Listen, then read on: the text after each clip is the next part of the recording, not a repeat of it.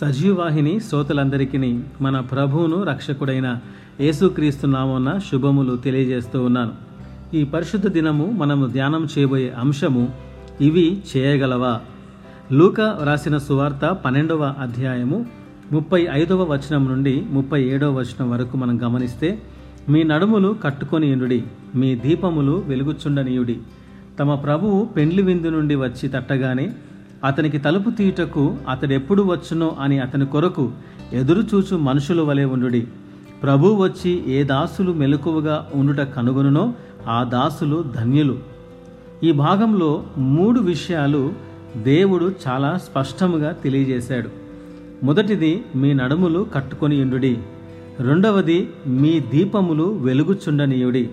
మూడవది మెలకువగా ఉండుడి. ఇవి విశ్వాస జీవిత అభివృద్ధి కొరకు ఎత్తబడే సంఘంలో మనం ఉండాలంటే చేయవలసిన ప్రాముఖ్యమైన మూడు విషయాలు. వీటిని మనం వివరంగా చూద్దాం. మొదటి విషయాన్ని మనం గమనిస్తే మీ నడుములు కట్టుకొని ఇండుడి. నడుము కట్టుకోవడం అంటే ఏమిటి? పేతురు రాసిన మొదటి పత్రిక ఒకటవ అధ్యాయం పదమూడవ వచనంలో కాబట్టి మీ మనస్సు అను నడుము కట్టుకొని నిబ్బరమైన బుద్ధి గలవారై అని రాయబడి ఉంది. ఎఫ్ఎస్సి పత్రిక ఆరో అధ్యాయం పద్నాలుగో వచనంలో ఎలాగనగా మీ నడుమునకు సత్యమును దట్టి కట్టుకొని అని రాయబడి ఉంది ఈ రెండు వచనాల్లో గమనిస్తే నడుము అనగా మనస్సు సత్యము అనగా వాక్యము. దీనిని బట్టి మనం గమనిస్తే మనము ఏమి కట్టుకోవాలంటే మన విశ్వాస జీవితంలో మనస్సుకు వాక్యమును కట్టుకోవాలి. ఇలా చేయటం వలన మనకు కలిగే ప్రయోజనం ఏమిటి? కీర్తనకారుడు నలభై మూడవ అధ్యాయం మూడవ వచనంలో నీ వెలుగును నీ సత్యమును బయలుదేరజేయము అని ప్రార్థన చేస్తూ ఉన్నాడు. దేవా నీ వెలుగు నీ సత్యము నాకు కావాలి. ఎందుకని కోరుకుంటున్నాడు? దేవుని యొక్క వెలుగు సత్యము అనగా ఆయన వాక్యము అనక నాకు వస్తే ఏం జరుగుతుందంటే అవి నీ పరిశుద్ధ పర్వతమునకు నీ నివాస స్థలమునకు నన్ను తోడుకొని వస్తాయి. నీ బలిపీఠమునొద్దకు వద్దకు ఆనంద సంతోషములు కలగజేయు నీ వద్దకు నన్ను తీసుకొస్తాయి ప్రభువ. అప్పుడు నీకు నేను కృతజ్ఞతాస్థుతులు చెల్లిస్తాను అని చెప్తూ ఉన్నాడు. అందుకని యేసు ప్రభు మీ నడుములు కట్టుకొనుడి అని చెప్పాడు. అనగా నీ వాక్యముతో నీ మనస్సును కట్టుకుంటే నీవు దేవుని సన్నిధానికి రాగలుగుతావు. ఆనంద సంతోషములు కలగజే దేవుని దగ్గరికి రాగలుగుతావు. అప్పుడే నీవు దేవునికి హృదయపూర్వకముగా కృతజ్ఞతాస్థుతులు చెల్లించగలుగుతావు. ఈరోజు వాక్య ప్రకారం వాక్యములో జీవించే విశ్వాసిగా నీ ఉన్నావా నడుము కట్టుకొనకపోతే ఏం జరుగుతుందో తెలుసా? అనగా నీ మనసుకు వాక్యమును కట్టుకోకపోతే మత్తేసు వార్త ఇరవై నాలుగో అధ్యాయము నలభై ఎనిమిది నుంచి యాభై వచనాల్లో ఉన్న ఆ దుష్టుడైన దాసుడు నా యజమానుడు ఆలస్యము చేయించడు కదా అని చెప్పి తన తోటి దాసులను కొట్ట మొదలుపెట్టి త్రాగుబోతులతో తినుచు త్రాగుచూ ఉన్నాడంట.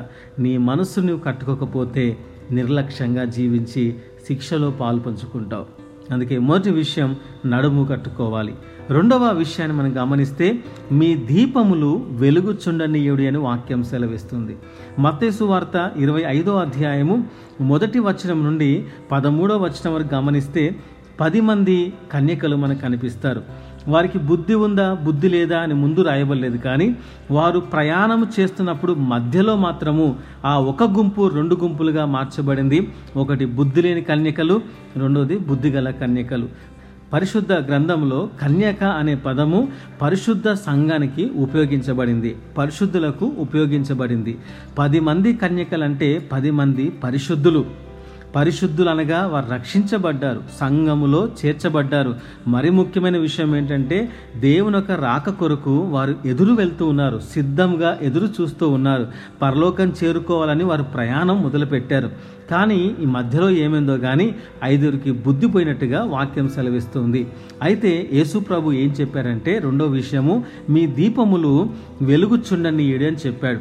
ఈ పది మంది కన్యకలు వెళ్తూ ఉన్నప్పుడు ఆ మతేసు వార్త ఇరవై ఐదో అధ్యాయం పదో వచనంలో ఏముంటుందంటే వారు కొనబోచుండగా పెండ్లి కుమారుడు వచ్చెను. అప్పుడు సిద్ధపడి ఉన్నవారు అతనితో కూడా పెండ్లి విందుకు లోపలికి పోయిరి అని రాయబడింది.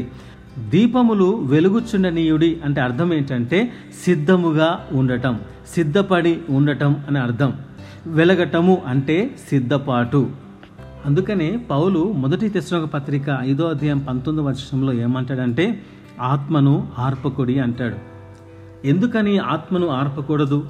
మనలో ఉన్న దేవుని యొక్క పరిశుద్ధాత్మ మనలో ఎలాంటి కార్యం చేస్తాడో తెలుసా? దేవుని ఆత్మ విశ్వాసి హృదయంలో ఆసక్తిని వెలుగును క్రీస్తు కొరకు మంటను నింపుతుంది. కానీ పాపము నిర్లక్ష్యమైన జీవితము ప్రార్థన కృతజ్ఞత లేకపోవడం ద్వారా ఈ ఆత్మ ఆరిపోతుంది. అందుకే పౌలు అంటాడు కదా ఆత్మను ఆర్పకొడి అంటాడు. దీపము వెలగటము అంటే దేవుని కొరకు దేని కొరకైనా ఎప్పుడైనా సిద్ధముగా ఉండడం. అందుకని ఎఫ్ఎస్సి పత్రిక నాలుగో అధ్యాయం ముప్పై వచనంలో మరొక మాట పౌలు ఈ విధంగా అంటాడు దేవుని పరిశుద్ధాత్మను దుఃఖపరచకుడి అంటాడు. ఎందుకంటే విమోచన దినము కొరకు ఆయన ఎందు మీరు ముద్రింపబడి ఉన్నారు కాబట్టి దుఃఖపరచొద్దు అని వాక్యం సెలవిస్తుంది. ఎలా దుఃఖపరుస్తాము? నిర్లక్ష్యమైన జీవితం ద్వారా పాపము ద్వారా ప్రార్థన లేని జీవితం ద్వారా కృతజ్ఞత లేకపోవడం ద్వారా దేవుని మనం దుఃఖపరుస్తాం పరిశుద్ధాత్మను దుఃఖపరుస్తాం. అందుకని ఆత్మలో తృష్ణ మంట అనేది అనేక మంది విశ్వాసుల జీవితాల్లో ఈ దినాల్లో ఆరిపోతుంది. ఈ దినము దేవుని కొరకు మనము వెలిగే విశ్వాసులుగా ఉన్నామా? ఒకసారి మనం పరీక్షించుకోవాలి. మూడవ విషయాన్ని మనం గమనిస్తే మెలకువగా ఉండుడి అని దేవుడు చెప్పాడు. హెబ్రి పత్రిక పన్నెండవ అధ్యాయము పదిహేను పదహారు వచనాల్లో అపోసన పౌలు ఏమంటాడంటే మీలో ఎవడైనను దేవుని కృపను పొందకుండా తప్పిపోవునేమో అనియు చేదైన వేరు ఏదైనను ములచి కలవరపరచట వలన అనేకులు అపవిత్రులైపోదురేమో అనియు అని చెప్తూ ఉన్నాడు. పౌలు ఏమన్నాడంటే చేదైన వేరు ఏదన్నా నీలో మొలుస్తుందేమో జాగ్రత్తగా చూసుకో అని చెప్తున్నాడు. యేసు ప్రభు ఏమని చెప్పారంటే మెలకువగా ఉండు ఎందుకు మెలకువగా ఉండాలి? ఎక్కడ మెలకువగా ఉండాలి? ఆత్మీయ జీవితంలో మెలకువగా ఉండాలి. ఎందుకని మెలకువగా ఉండాలంటే నీ హృదయంలో ఒకవేళ చేదైన వేరు మొలుస్తుందేమో. ఇస్రాయేలీలు వారు ఐగుప్తు నుంచి ఇస్రాయేల్ దేశానికి వారు ప్రయాణం చేస్తూ ఉన్నప్పుడు మధ్యలో ఏం జరిగిందంటే ఈ మిశ్రిత జనము మాంస అపేక్ష కలిగిన మిశ్రిత జనము అని రాయబడింది. వీరికి మాంసం అంటే పిచ్చి. ఇస్రాయేల్లో ఆ పిచ్చి లేదు. కానీ మధ్యలో ఉన్న ఆ మిక్స్డ్ పీపుల్ ఏం చేశారంటే మనకి ఐగుప్తులో మంచి కీరకాయలు చేపలు దొరుకుతున్నాయి కదా. ఈ అరణ్యంలో మనకి మన్నా తప్ప ఏమి లేదే. ముక్కలుంటే బాగుండు కదా అని వారిని రెచ్చగొట్టారు.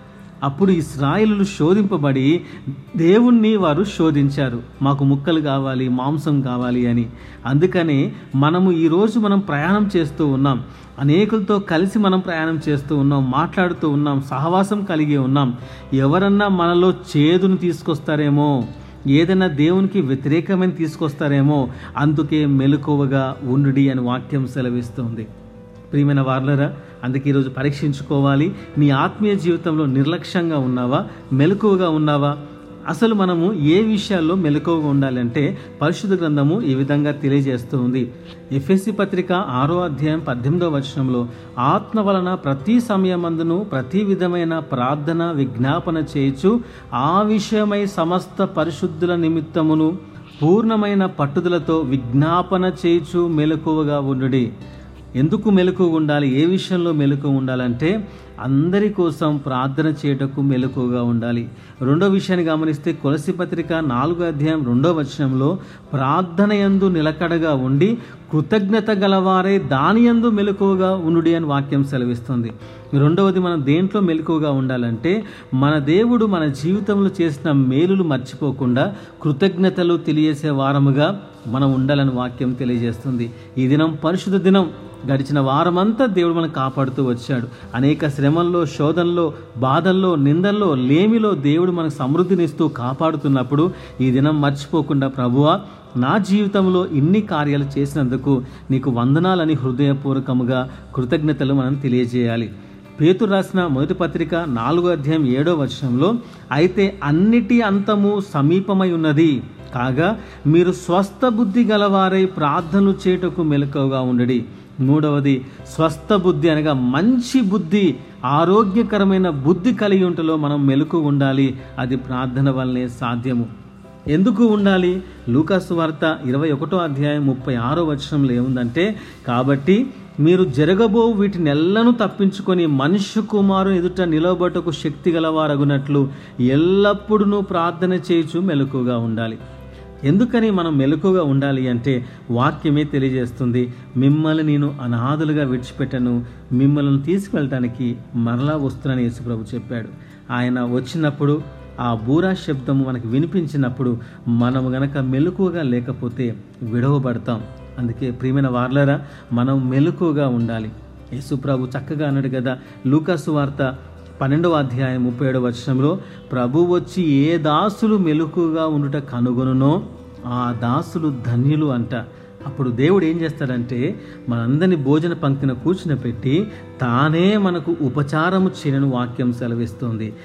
ఆ దాసుల యొక్క ప్రత్యేకత ఏంటంటే వారు నడుము కట్టుకొని దేవుని సేవించారు. వారి దీపములు వెలుగుచున్నాయి. ఇంకోటి వారు మెలకు ఉన్నారు కాబట్టి దేవుడు వారికి ఉపచారం చేశారంట. ఆ దాసులు ధన్యులు అని వాక్యం సెలవిస్తుంది. ప్రియమైన వార్లరా ప్రియమైన స్నేహితుడా ఈరోజు నీవు నడుము కట్టుకున్నావా? అనగా నీ మనస్సుకు వాక్యమును కట్టుకున్నావా? నీ దీపము వెలుగుచున్నదా అనగా నీవు సిద్ధంగా సిద్ధపడి దేవుని పని కొరకు దేనికైనా సిద్ధంగా ఉన్నావా? మూడవది పరిశుద్ధుల కొరకు విజ్ఞాపన చేయటలో కృతజ్ఞతలు తెలియజేయటలో ప్రార్థన చేయుటలో నీవు మెలకుగా ఉన్నావా? ఒకసారి ఈ పరిశుద్ధను మనం పరీక్షించుకొని ఒకవేళ ఇటువంటి లక్షణాలు మనం లేకపోతే విడవబడతాము అనే విషయాన్ని మర్చిపోవద్దు. ఈ పరిశుద్ధనము దేవుడు మనకిచ్చాడు కాబట్టి ఈ అమూల్యమైన సమయంలో కొన్ని నిమిషాలు పరీక్షించుకొని ప్రార్థనతో విశ్వాసముతో పరిశుద్ధతో ముందుకు సాగిపోదాం. ఇటు మాటలు దేవుడు దీవించునుగాక. ఆమెను.